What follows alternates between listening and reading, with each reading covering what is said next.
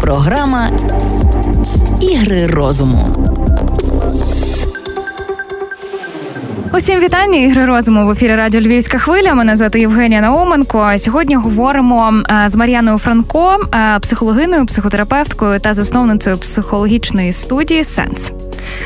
Вітаю, Євгенія.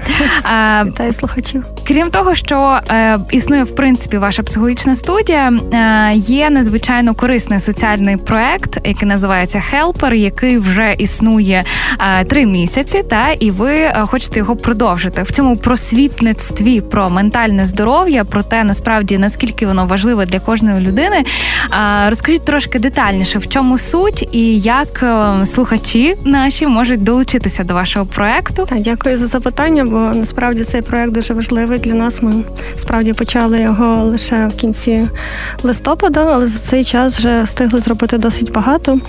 І сам проект, він називається Helper, соціально-психологічний проект, і скерований, власне, на просвіту щодо питання ментального здоров'я. Його місія – зробити так, щоб люди почали дбати більше за своє ментальне здоров'я, розуміти його важливість і навіть те, як воно впливає на загальне здоров'я, на фізичне наше здоров'я. Ось. І заради цього ми вже організували 7 лекцій. Це благодійні лекції. І, власне, як можна долучитися, наші учасники, які приходять на благодійні лекції, вони залишають нам пожертви, власне, на розвиток проекту і на те, щоб ми могли забезпечити психологічною допомогою або психотерапією по потребі людей, які потребують такої допомоги, але не завжди можуть собі її дозволити. Тобто від початку основа проекту Helper – це лекції, такі просвітницькі, загальні, на різні теми, як там долати стрес. Ви, можливо, і пояснюєте, що таке депресія, такі найхайповіші зараз теми, які стосуються психології, психотерапії, та там про самооцінку, про критичне мислення.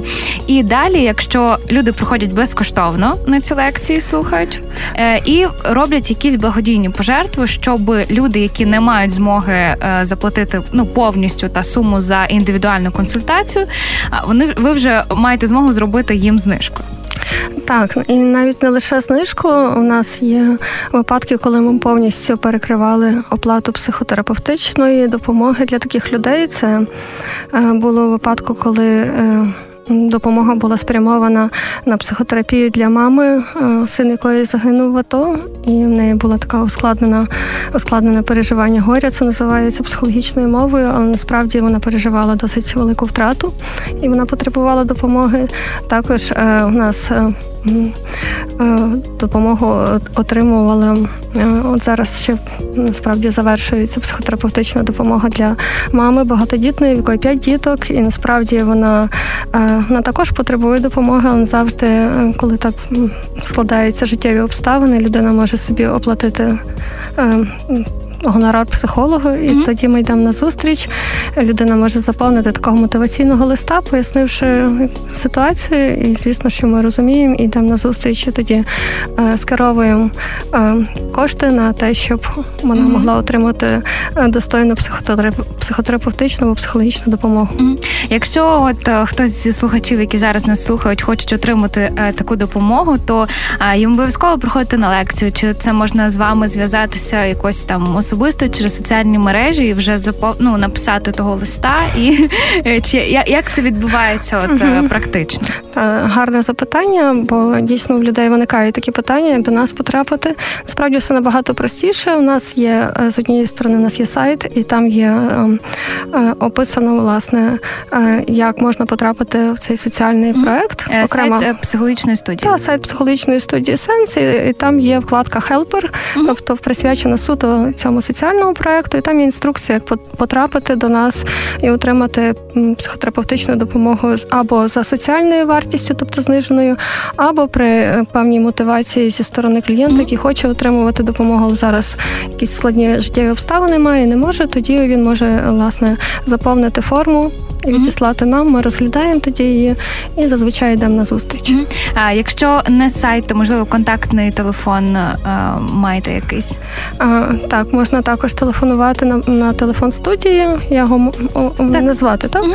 067 48 48 466. Це телефон студії, який можна задзвонити протягом робочого дня, і адміністратор зорієнтує у всіх питаннях. Скажіть, будь ласка, з якими зараз найчастіше люди звертаються запитами? От що, яка проблема?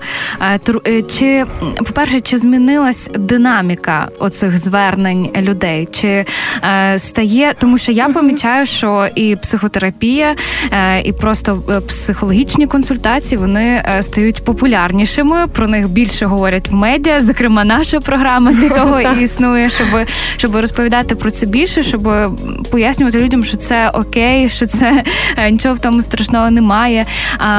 По-перше, про динаміку, чи стало більше звертатися людей, і, по-друге, про тематику. Наскільки, що турбує найбільше зараз? Про динаміку, напевно, я можу зорієнтувати, бо я працюю вже від початку 2000-х в психології і психотерапії, і якщо з 2000-го по 2000, напевно, десь 10-12 більшою мірою зверталися з психосоматичними розладами, тобто скеровували часто лікарі, або це були панічні атаки. Угу. Поясніть трошки, що таке психосоматичний розлад?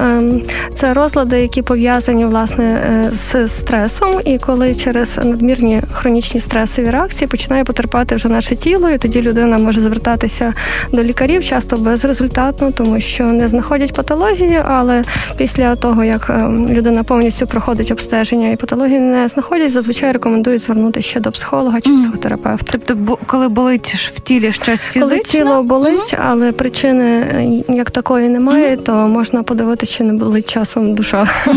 Так, добре, тоді після 2012 року щось змінилось? Це з моїх спостережень, бо більше почали люди вже звертатися з питаннями і стосунків, і звертатися з питаннями, власне, депресії, розуміючи, що з цим питанням можна звертатись саме до психотерапевта. Не змінилося те, що і раніше, і зараз звертаються з тривожними розладами, насправді їх дуже багато. Що це можуть бути за розлади тривожні?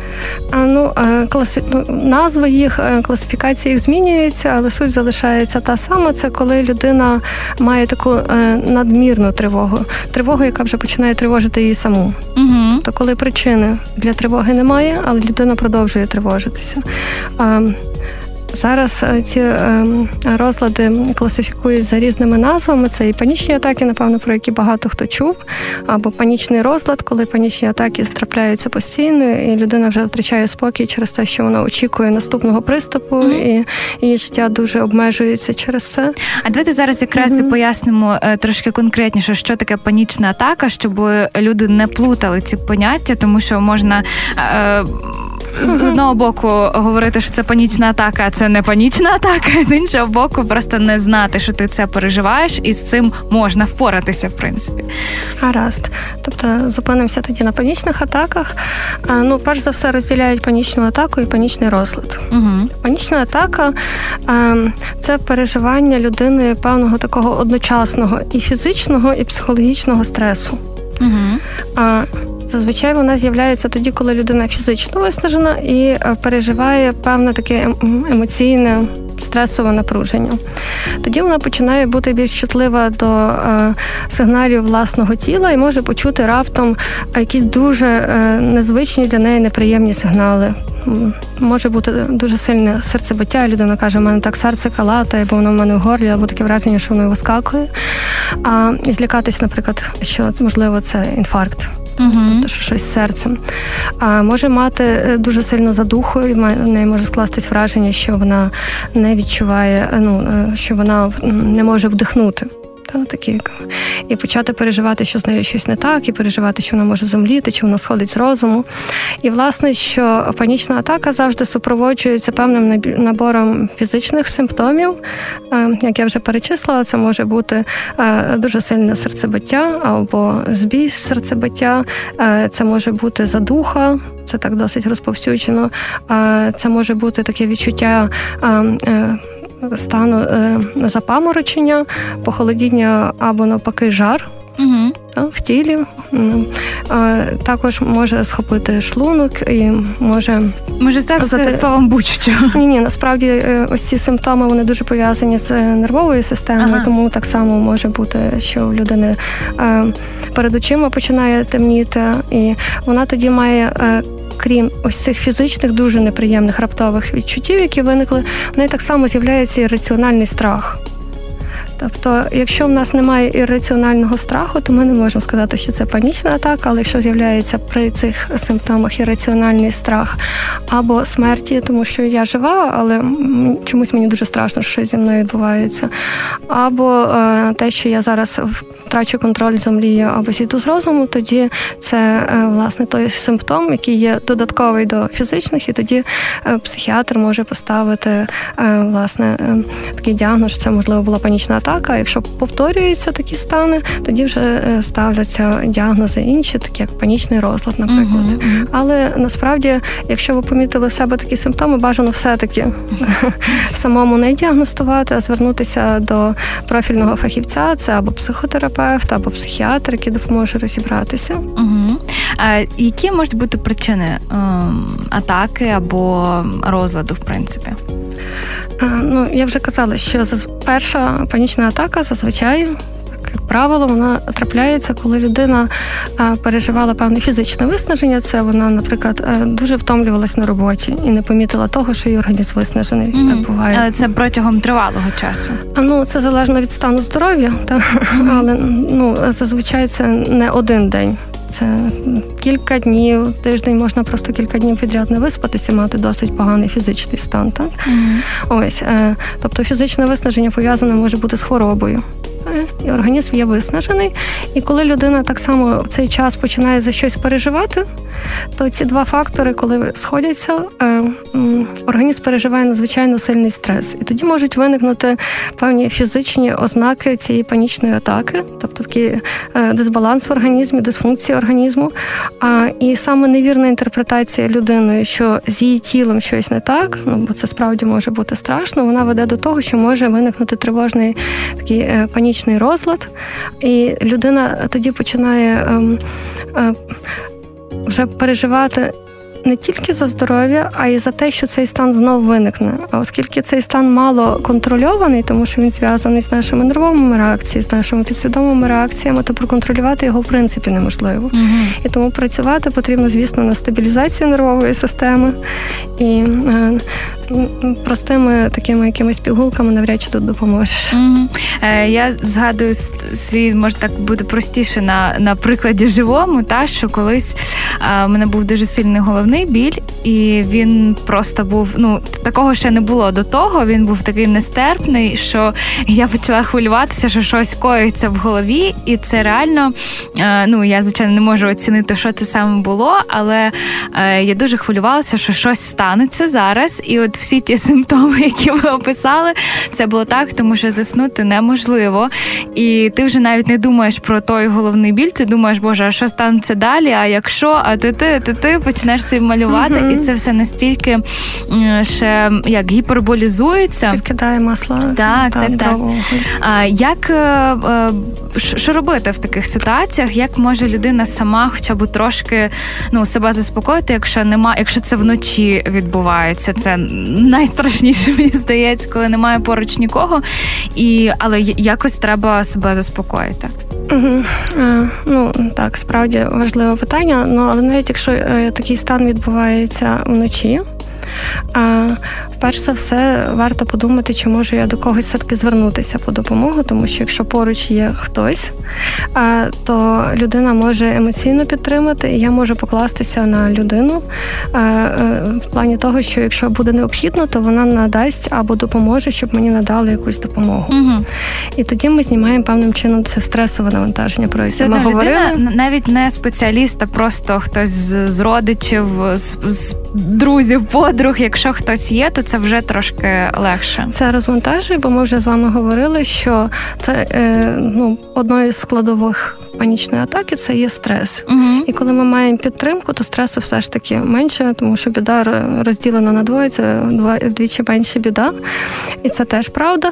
І рівно так само, якщо ми фізично погано почуваємося, то це окей звернутися по допомогу. І ми повертаємося до тієї теми, про яку ми говорили, що насправді просвіта щодо ментального здоров'я, вона важлива. І коли люди розуміють, що панічні атаки трапляються, то вони спокійніше до цього ставляться, і тоді можуть заспокоїти людину, коли кажуть, я бачу, що з тобою все в порядку, я бачу, що ти там швидко дихаєш, та, можливо, ти через щось почала переживати, давай ми подумаємо, як зараз можна заспокоїтись, що тобі може допомогти. То тоді людина з однієї сторони отримує підтримку, з другої сторони, з допомогою іншої людини вона зможе легше заспокоїтися. Угу. Але ще важливо, щоб та інша людина не налякалась так само. І тому ще раз ми вертаємося до того, що коли люди будуть знати, що не тільки пальчик можна порізати, тоді ми накладаємо пластир, а що може бути таке в людини, що може статися такий певний панічний приступ, тоді це питання якраз і вирішується, бо проблема більшості людей така якби соціальна, які звертаються з панічною атакою. Коли їхні родичі, їхні близькі не розуміють, що з ними щось не так. І це робить якби таке повторне страждання для них. Тому що вони справді починають себе почувати несповна розуму, наче з ними щось не так. А насправді вони ще більше стримуються, мають ще більше стресу, і в результаті цей панічний розлад не вирішується, навпаки, так поглиблюється. І тому соціальна підтримка тут буде дуже важлива. І другий момент, якщо вже людина знає, що вона схильна до таких станів, то насправді інформування самого себе теж може допомогти. Тобто, і можна себе запитати, чи може бути ще якась причина, тому що зі мною зараз відбувається, що я так переживаю надмірно. І тоді може виявити, що була, наприклад, якась або думка, через яку я дуже переживаю, що щось має трапитися, маю здавати екзамен, або якийсь проєкт. Таке теж буває. Або ж, наприклад, те, що я говорила, що, можливо, я дуже виснажилась. І в такому разі людина, маючи вірну інтерпретацію, вона перестає себе накручувати. Те, що ви казали, що ти починаєш думати, а що, якщо? Там з'являється дуже багато катастрофічних сценаріїв. Якщо ти точно знаєш, в чому причина твоїх хвилювань, то легше... То легше дати собі з цим раду. І я можу, в такому разі, можливо, дійсно, як ви кажете, власний досвід може дуже допомогти, бо в мене була панічна атака, реально з тими класичними симптомами. У мене основним було таке, як власне калатання серця. Але мені дуже допомогло те, що я знала, що є панічні атаки, що вони можуть мати певну симптоматику. І все було абсолютно класично. Я була в супермаркеті, це дуже багато світла, це дуже багато людей. Я була втомлена після 2 робіт. І в якийсь момент я відчула, що мені стає просто не дуже добре. І серце починає калатати. Я згадала про те, що справді я недавно обстежувалась, і серце в мене точно все гаразд. І потім я згадала, що, ви знаєте, є такі панічні атаки, про які я сама говорю з своїми клієнтами. І просто попросила свого чоловіка, що я трошки посиджу, відпочину. І ми вийдемо на вулицю. І коли я вийшла на вулицю, мені стало легше, і потім я, власне, зрозуміла, що, напевно, я перевиснажилась. І хочу вам сказати, що людина, яка розуміє, що вона просто перевиснажилась, і вона піде відпочине додому, і не буде думати, що з нею щось не в порядку, панічний розлад потім не виникне. Слухайте, вона... бачите, що буває навіть у спеціалістів. Це спеціалісти теж люди. Вони теж можуть виснажитися. Цікаво. Крім цих панічних розладів, ще якісь оті найпопулярніші запити. Це, наприклад, депресія. Тривожні депресивні запити є в топі. І також інколи з ними конкурують стосунки. Це дуже залежить, насправді. А що просто... Добре, давайте з депресією.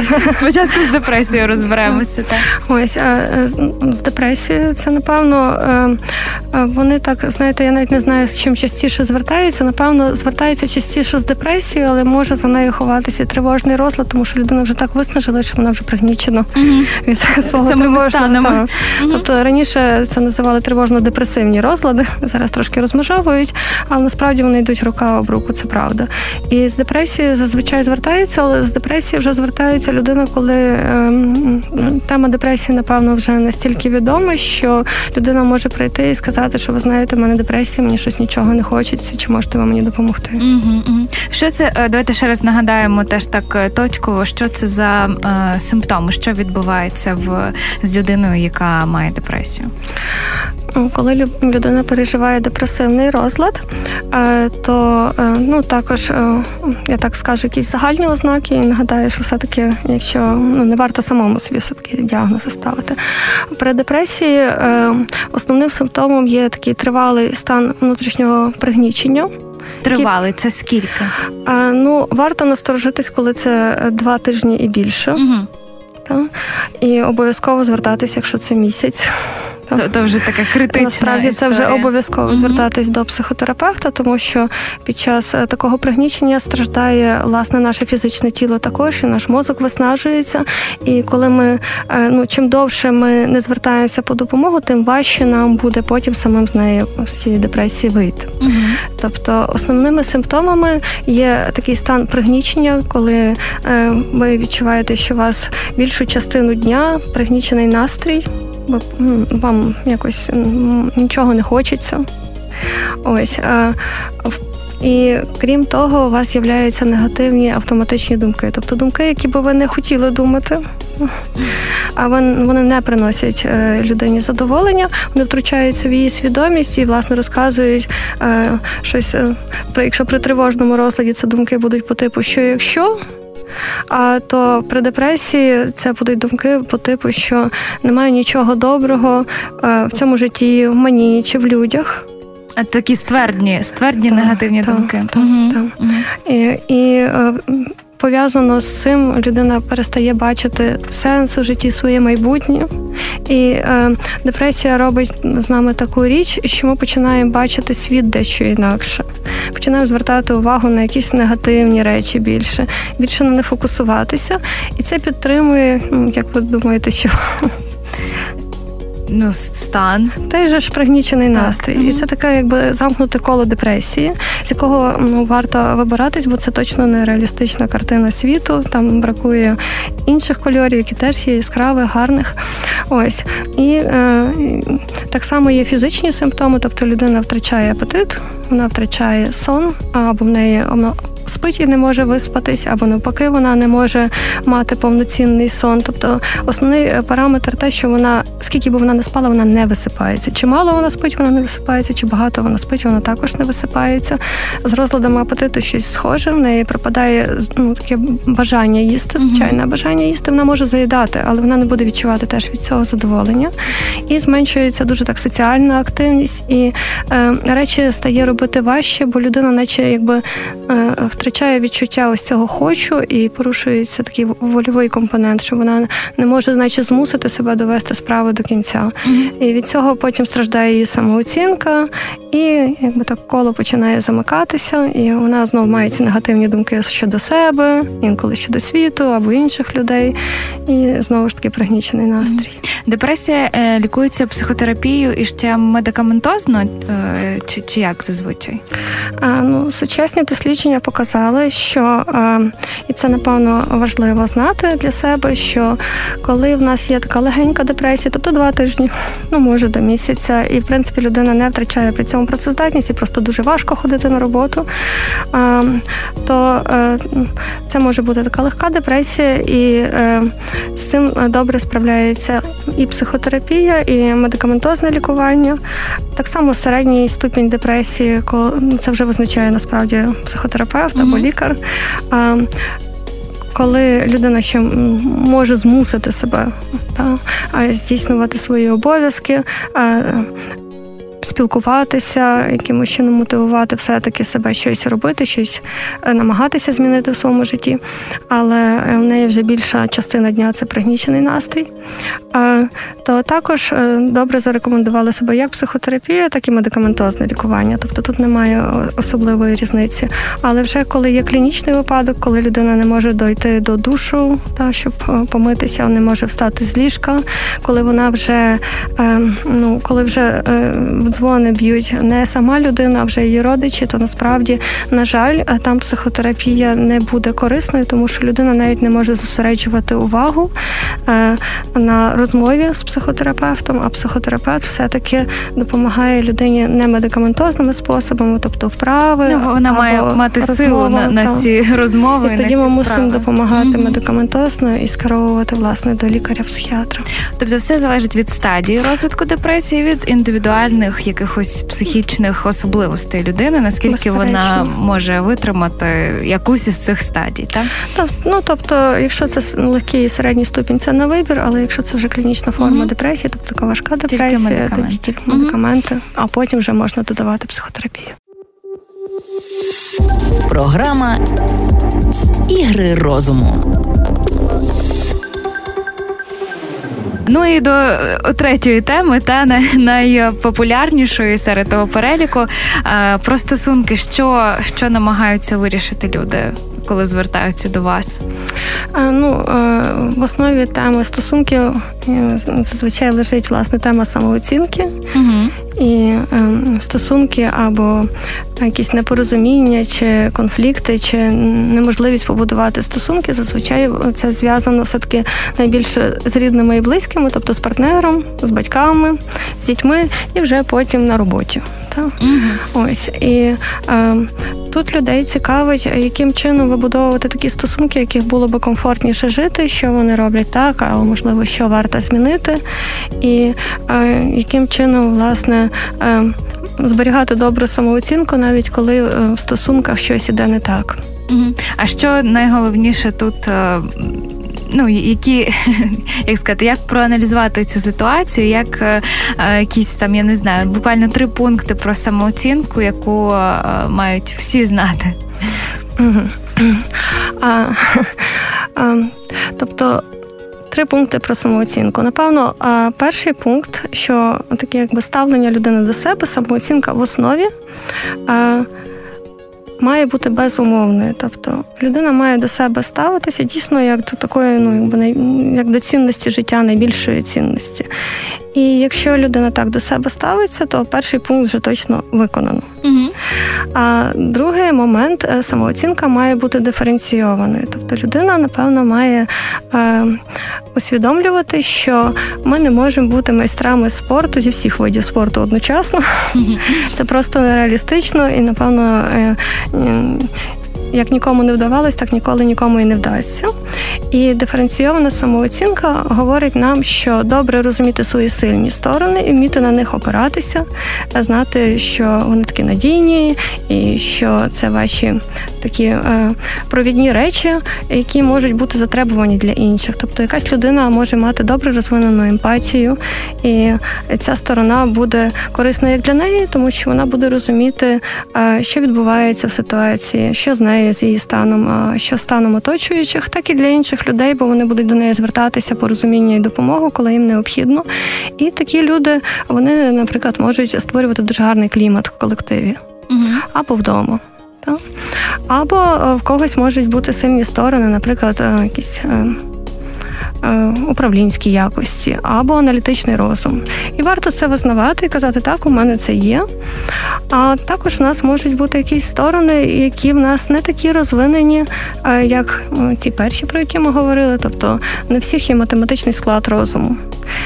І можна собі в цьому чесно признатися і сказати, окей, це в мене не моя сильна сторона, і якщо я хочу, я можу це розвивати, звісно. Але не розчаровуватись кожен раз, що в мене це вже не на 100%, тому що, можливо, в задатках не було, можливо, я не потрапив в ту школу, де це розвивається.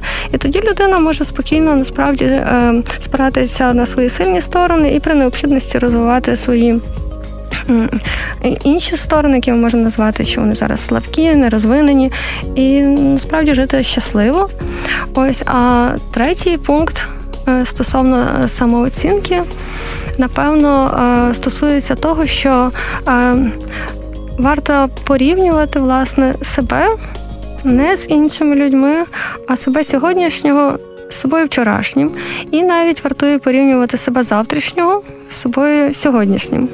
І тоді самооцінка буде розвиватися доречно до ваших сильних, слабких сторін. І мало того, ви можете вибудовувати свою самооцінку і робити її ще кращою. Угу. Дуже багато... таких, ну от коли ми говоримо так на побутовому рівні про комплекси, це одразу в дитинство, одразу до батьків питання, а чому так, а чому там ви зі мною так поводили себе. Але коли вже людина стає дорослою, то в неї ж є можливість якось перебудувати своє сприйняття світу, мати владу над тими установками, які були закладені з дитинства. Але чому не вистачає все одно, як взяти себе в руки, знаєте, так банально, і зрозуміти, що все в твоїх руках. Якщо тобі так некомфортно жити, якщо зі своїми комплексами, страхами, установками ти не можеш далі розвиватися так, як ти хочеш, то ти можеш це змінити. І це не назавжди отой твій стан і ті твої відчуття. Так, це таке, напевно, гарне і дуже базове запитання для кожної людини, я думаю. І перш за все, я для цього, якщо проводжу якісь такі інформаційні семінари, рекомендую розділити перш за все самоцінність. Я є, і це прекрасно. Насправді, без мене, без кожного з нас життя би збідніло, бо кожна людина є унікальна. І це ми не чіпаємо, тому що... Це бо замовчування окей і самооцінку. Бо самооцінка, воно вже містить в собі термін оцінка. І якщо задати запитання людині, а звідки ви дізналися, який ви, так, в порівнянні з іншими, або взагалі який ви, то зазвичай ми чуємо відповіді, що хтось колись нам сказав або показав, які ми. Так. І таким чином складається наче карта нашої самооцінки. Ось це я можу, ось це я не можу. І коли дитинка маленька, вона ще не має цього аналітичного мислення. Її мозок не настільки розвинений, як дорослої людини, і вона сприймає всі відношення до себе як за чисту монету. І так, якби парадоксально виходить, відносно нашої самооцінки, що саме в цей час вона і закладається. І тому ті впливи, які ми мали на себе в дитинстві, вони записуються начебто в таку карту людини. Угу. Роби ось так, і ти будеш хороший, зробиш ось так, ти будеш поганий. Але про це ми дізнаємося від свого оточення, яке не завжди об'єктивне, яке має теж свою самооцінку. Можливо, якісь травми, можливо, якісь складності життєві, можливо, вони просто не знали психології, не знали, що так не можна говорити дитині. І це були чудесні батьки, але ми далі розвиваємося і науково дізнаємося дуже багато нюансів, що можна, а що не варто робити, коли дитина маленька. Ось, і тоді в нас складається певна карта знань про себе. І, власне, коли людина може дещо відокремити свою самооцінку від себе, як карту, і подивитися, звідки в мене ця карта взялась, звідки я знаю, як будуються стосунки, а звідки в мене взялась ось ця карта, звідки я знаю, в чому я компетентний, а в чому ні, тоді ми можемо переглянути їх і дещо скоригувати. Тобто, кажучи, що можливо, в дитинстві моє життя складалося ось так, і я мав ось таку модель стосунків. А цікаво, які моделі стосунків вибудовують інші люди, яка би мені зараз більше підійшла? Угу. Так, можливо, вчителі в школі мені сказали, що в мене немає хисту до чогось чи задатків, але це сказали вчителі в школі. Але, можливо, вони помилилися, можливо, вони все-таки в мене є, або, можливо, я можу зараз їх розвинути. І тоді людина може справді цілеспрямовано працювати над своєю самооцінкою, робити певну таку ревізію, і те, що я казала, диференціацію, і подивитися, які в мене все-таки сильні сторони. Якщо я дуже мотивована, то, насправді, я можу розвинути буквально будь-яку навичку в себе до рівня достатньо добре. Угу. Тобто ми можемо безкінечно звинувачувати своє дитинство і своїх батьків, родину, оточення в тому, які ми зараз, але так само ми можемо все змінити, якщо ми тільки захочемо. Ну, питання, чи ми хочемо звинувачувати, чи ми хочемо змінювати. Так, власне. Бо існує у психологів така дуже гарна фраза, вона інколи звучить, що це, здається, фраза ще Сартра, що не має значення, що з вами зробили інші, має значення, що ви зробите з тим, що з вами зробили інші. От, власне. І в дорослому віці ми насправді дуже багато вже що можемо зробити, і, на щастя, сучасний рівень розвитку і психології, і психотерапії це справді дозволяє. Угу. Ну, можна про це говорити просто вічність, про всі ці проблеми і теми, щоб кваліфіковано дізнаватися і розвиватися в сфері ментального здоров'я, ви можете відвідувати лекцію психологічної студії «Сенс», соціальний проект «Helper». От, дізнаватися там про все. Заходите на сайт просто, там, я думаю, є і розклад ваших подій, тому це знайти зовсім не важко. На студії була Мар'яна Франко, психологиня, психотерапевтка та засновниця психологічної студії «Сенс». Дякую. Дякую вам, дякую слухачам.